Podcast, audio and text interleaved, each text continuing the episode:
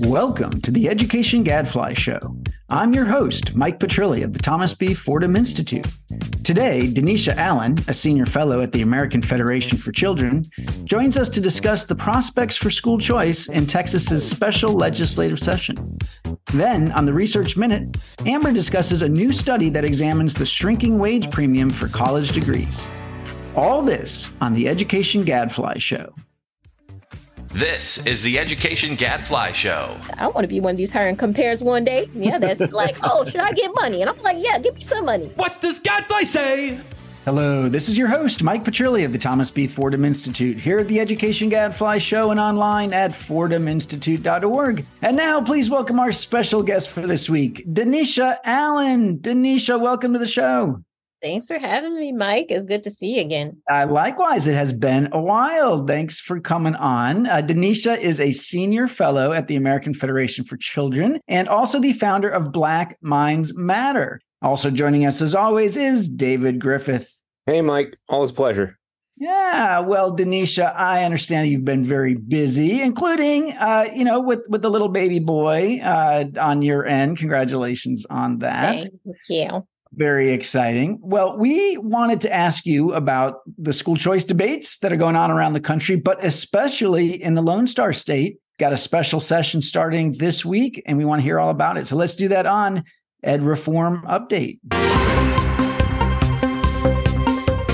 All right, Denisha, I understand you're going to be spending time in Austin this week. Uh, Governor Abbott has called a special session, I think mostly, if not entirely, to talk. Uh, well, you tell me to talk about his proposed education savings account initiative. Are we feeling hopeful? What, what's going on? That's absolutely right. You know, um, the legislature failed to pass their education savings account bill during normal session hours. So Governor Abbott said, you know, we're going to stay open until this thing gets passed and called the special session for school choice and some other issues. But his number one priority is mm-hmm. to provide an education savings account for Texas students. He's saying that all Texas students deserves a high quality education and they're not going to leave until this thing gets done. And so we, I'm flying out um, to go to Texas uh, to testify hopefully I get called on to testify. We're we're all heading heading over to make sure that this happens. Um, there's so many minority families, in particular, lower income kids who are not in schools that are serving their their um, particular needs or interests. And you would think that Texas, out of all states, would have been done this already because you know we we throw out you know what the profile looks like of the states that have passed universal school choice bills or just expansive school choice bills. And they tend to look like Texas have a Republican governor, have a Republican House, have a Republican Senate. It's a trifecta. And you, they, they haven't done it yet. So everybody's scratching their head trying to figure out what's going on. Well, so let's talk about that. I mean, you know, the conventional wisdom forever has been that in Texas, uh, the Republican lawmakers from rural areas, and, you know, which is a very strong block there, have not been supportive of private school choice. They don't see much in it for their constituents, right? Uh, you know, especially the way that we generally talk about private school choice being focused on kids maybe in the cities or you know black and Hispanic kids. Of course, uh, in a state like Texas, you know there are there's a diversity of students all over the state, but but still, uh, you know they they haven't generally seen this as something that they wanted to support, or you know the traditional public school systems, uh, of which there are 1,000 in Texas, right, are the major employers that the superintendents and the school board members, all very strong politically. So, you know, all those people, reasons people say, well, that's why uh, we haven't gotten school choice in Texas. So I'm curious if uh, there's something about this education savings account plan that is different, that is maybe has a chance of getting more of those rural lawmakers on board. You know, I don't, in the actual policy, there's no particular difference, um, but it is an ESA, which is different in the type of legislation that's typically proposed. You know, normally it is a tax credit scholarship or an education savings account that's geared toward a means tested group. So you, it, it's you know, either a lower income block or a block that has special needs. In some states like Tennessee, they're blocked at the two major cities like Memphis or Nashville. But now this bill that's proposed is an education savings account bill that will give every student in Texas, regardless of their income or where, where they um, live geographically, unrestricted funds. So parents can not only use these funds for private school, but they can use these funds for tutoring. They can use these funds for iPad, for other learning materials, other learning services that um, they they might not have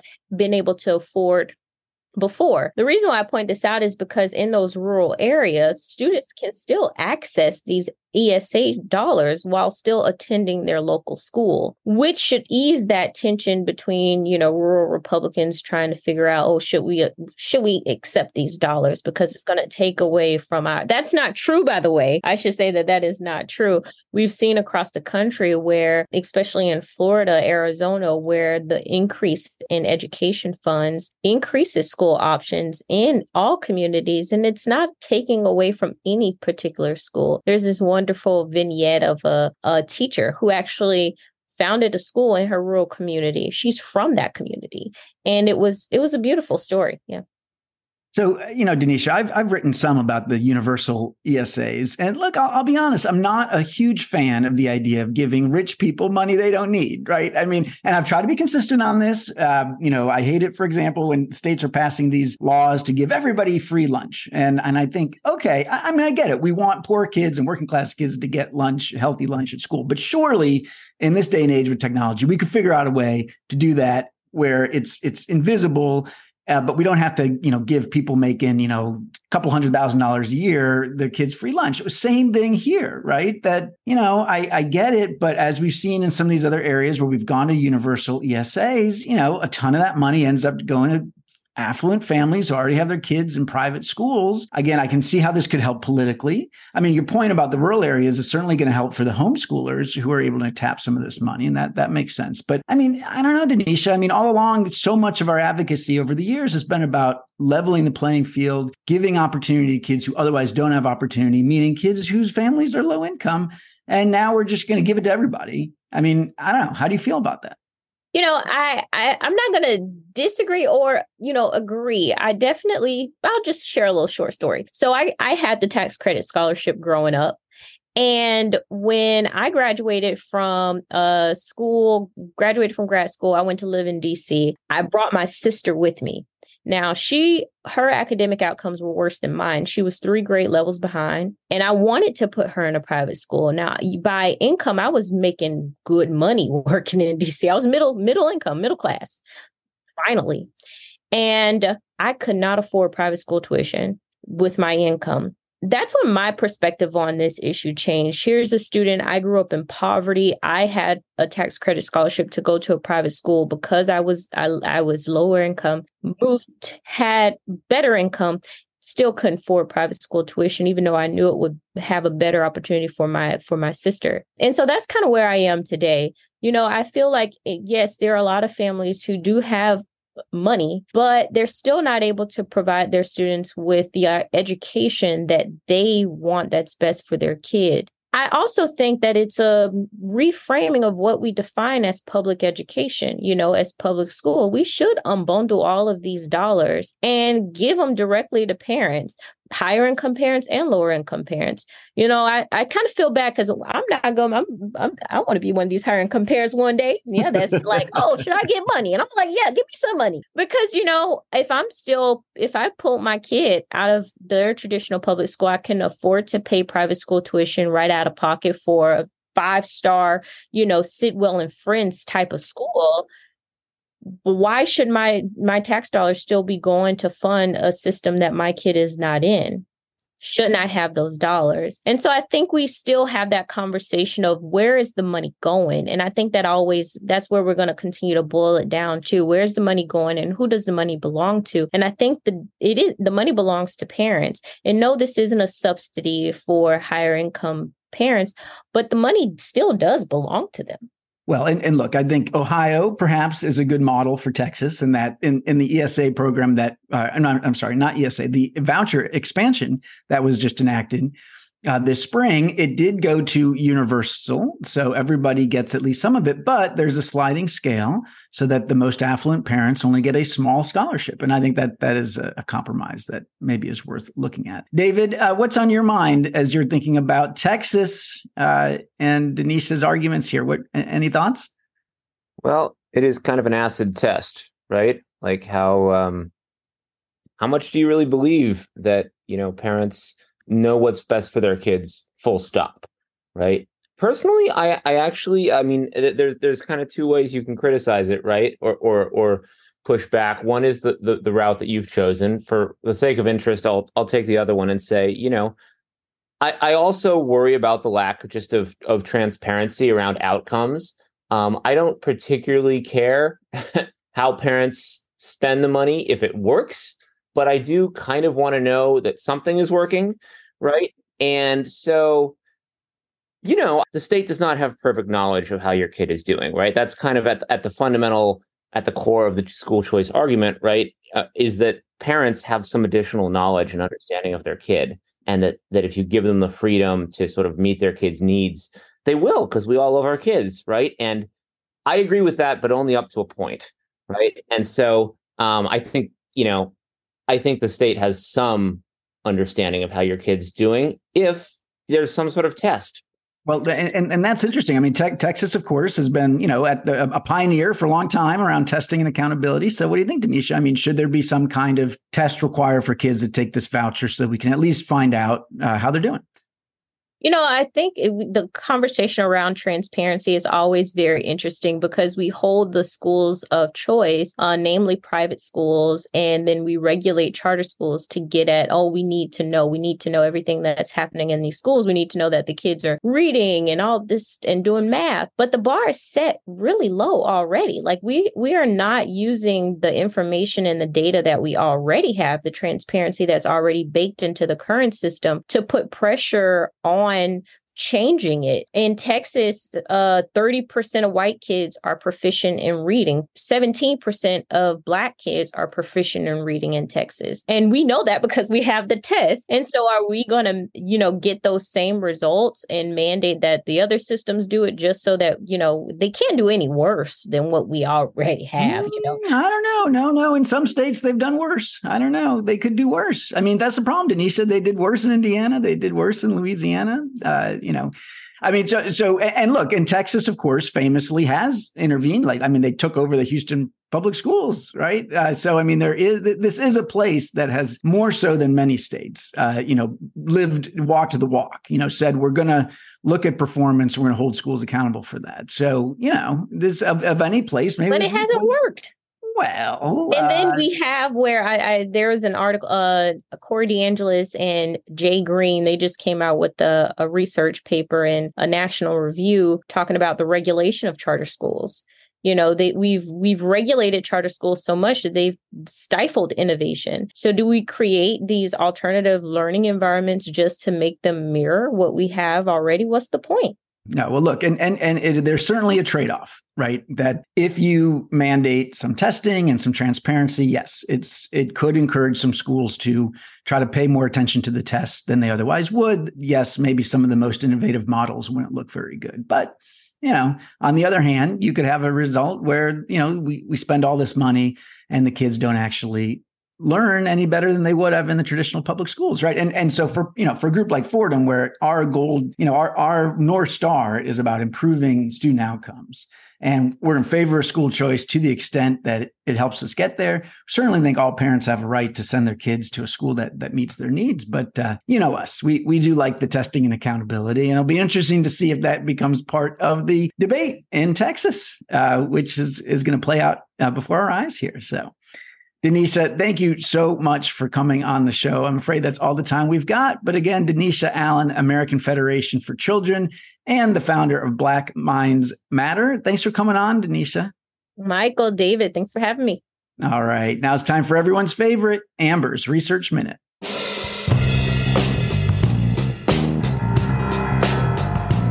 Amber, welcome back to the show.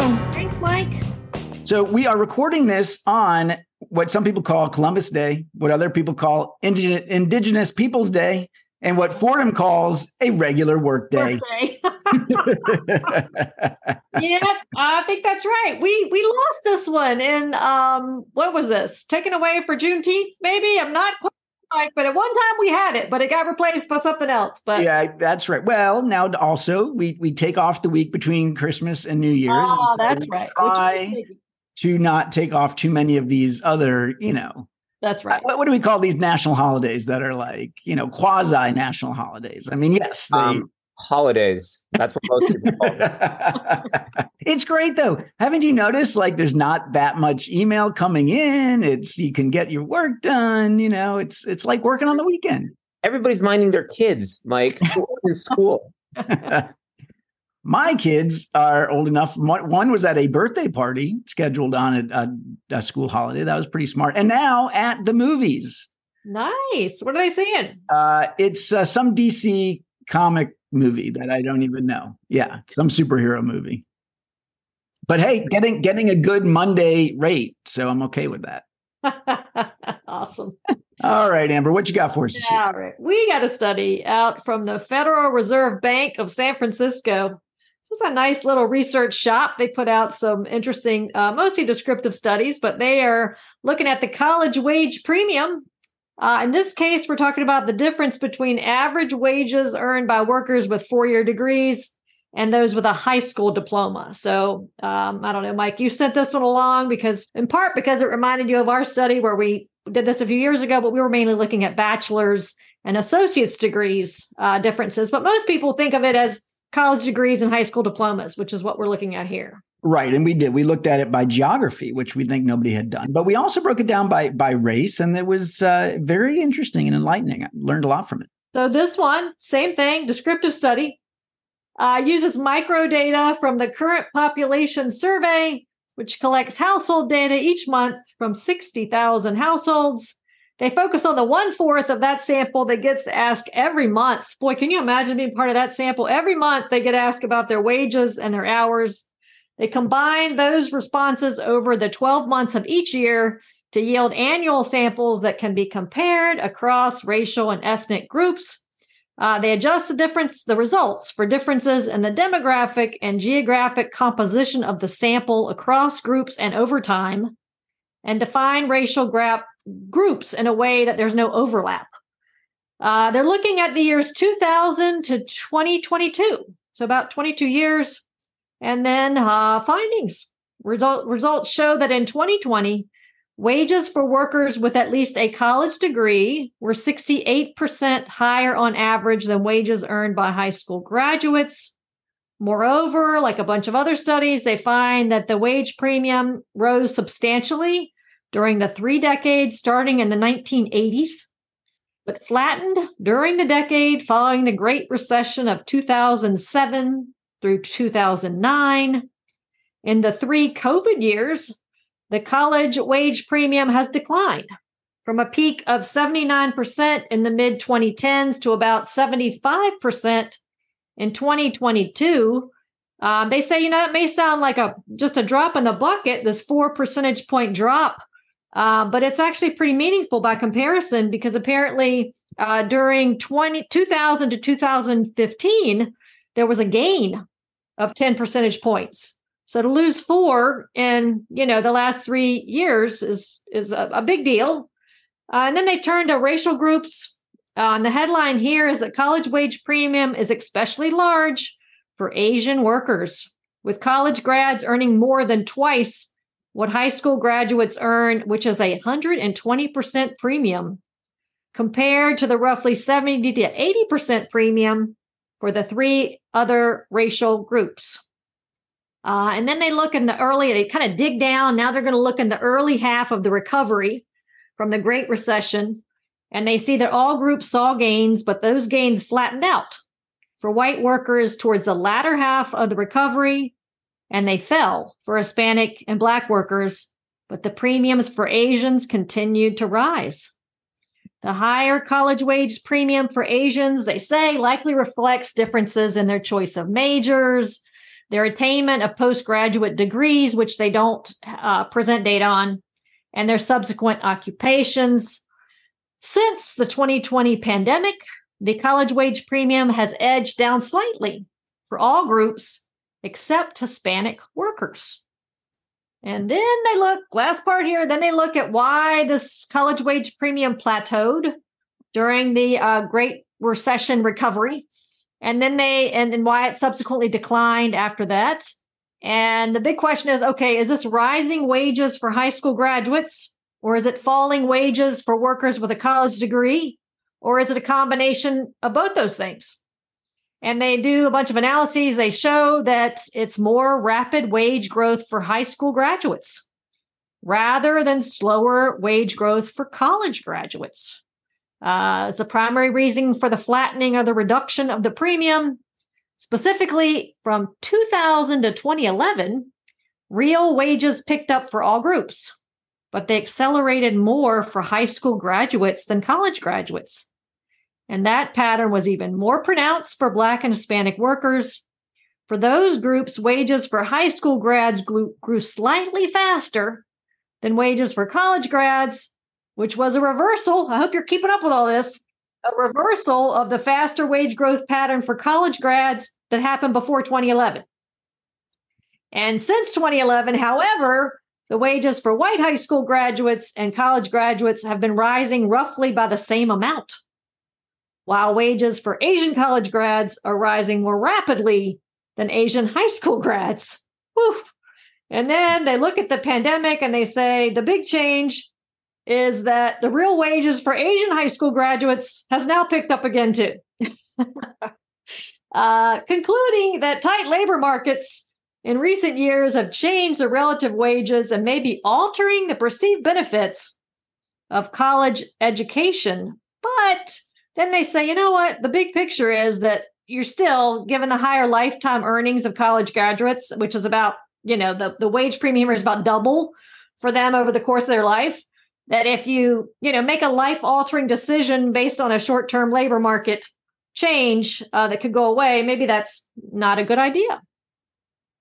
That's what I've got.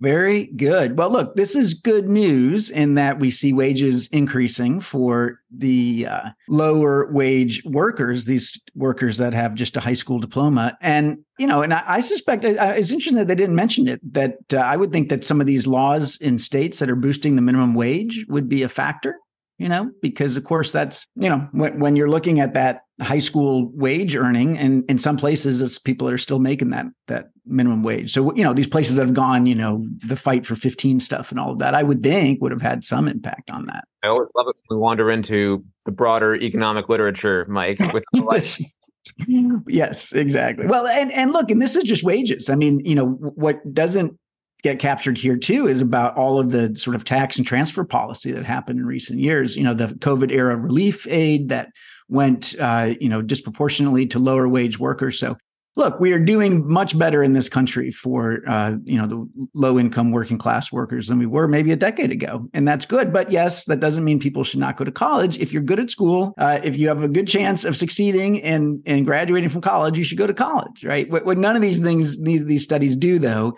is try to control for student achievement right? How much of these college wage premium is college, and how much of it uh, can be explained just by differences in student achievement? Uh, you know, the sheepskin effect, right? Is it that kids are learning more in college, or they, you know, it's just that the diploma is is standing in for the fact that they're just higher achieving, they've got more skills, and that's why they're getting paid more. How you like that, David? Huh? Rolled right off the tongue. Yeah, yeah, yeah. I was intrigued by the the subgroup results. I mean, I I, I don't know. I mean, I, as I was listening to them, I was thinking, does this mean that you know, eight just eight more Asians should be going to college? I don't think that's the takeaway, right? Because we're not talking about the marginal Asian kid here, right? But it is kind of intriguing, right? When these different groups are trending in different directions, um, and I don't know. I didn't. I was. I guess the point is, I wasn't quite sure what to make of it, right? Um, well, look, the the diff- but here's the thing, or the direction could go the other way because there's already a disproportionate number of Asian students that are going to college and graduating. It's huge, way more kids, including even more than you would expect based on student achievement alone, you know, that this is the highest achieving group. So, I mean, that could be a factor too. I mean, yeah, and, and, maybe it's on the other end. I suspect that the group of Asian students with just a high school diploma is pretty small. And so that could be a sort of selection effect going on there. Yeah. All we got to do is keep labor markets tight for the next 30 years and we're good. All right. Well, hey, uh, that could happen actually, thanks to the baby boomers retiring and the baby bust, right? It looks like uh, that is something that is in our future, perhaps. Of course, those those robots don't get paid anything, so that's the other big question. Oh man, you brought you tied that all together, Mike. yeah, you like that? Nice. Okay, good. Yeah, that's the next study: the college wage premium for robots. Let's see uh, what that looks like. Boy. Ah, all right. Well, again, happy Columbus Day. Happy Indigenous Peoples Day uh, to you and yours. Uh, but that is all the time we've got for this week. So until next week, I'm David Griffith. And I'm Mike Petrilli at the Thomas B. Fordham Institute, signing off. The Education Gadfly Show is a production of the Thomas B. Fordham Institute, located in Washington, D.C. For more information, visit us online at fordhaminstitute.org.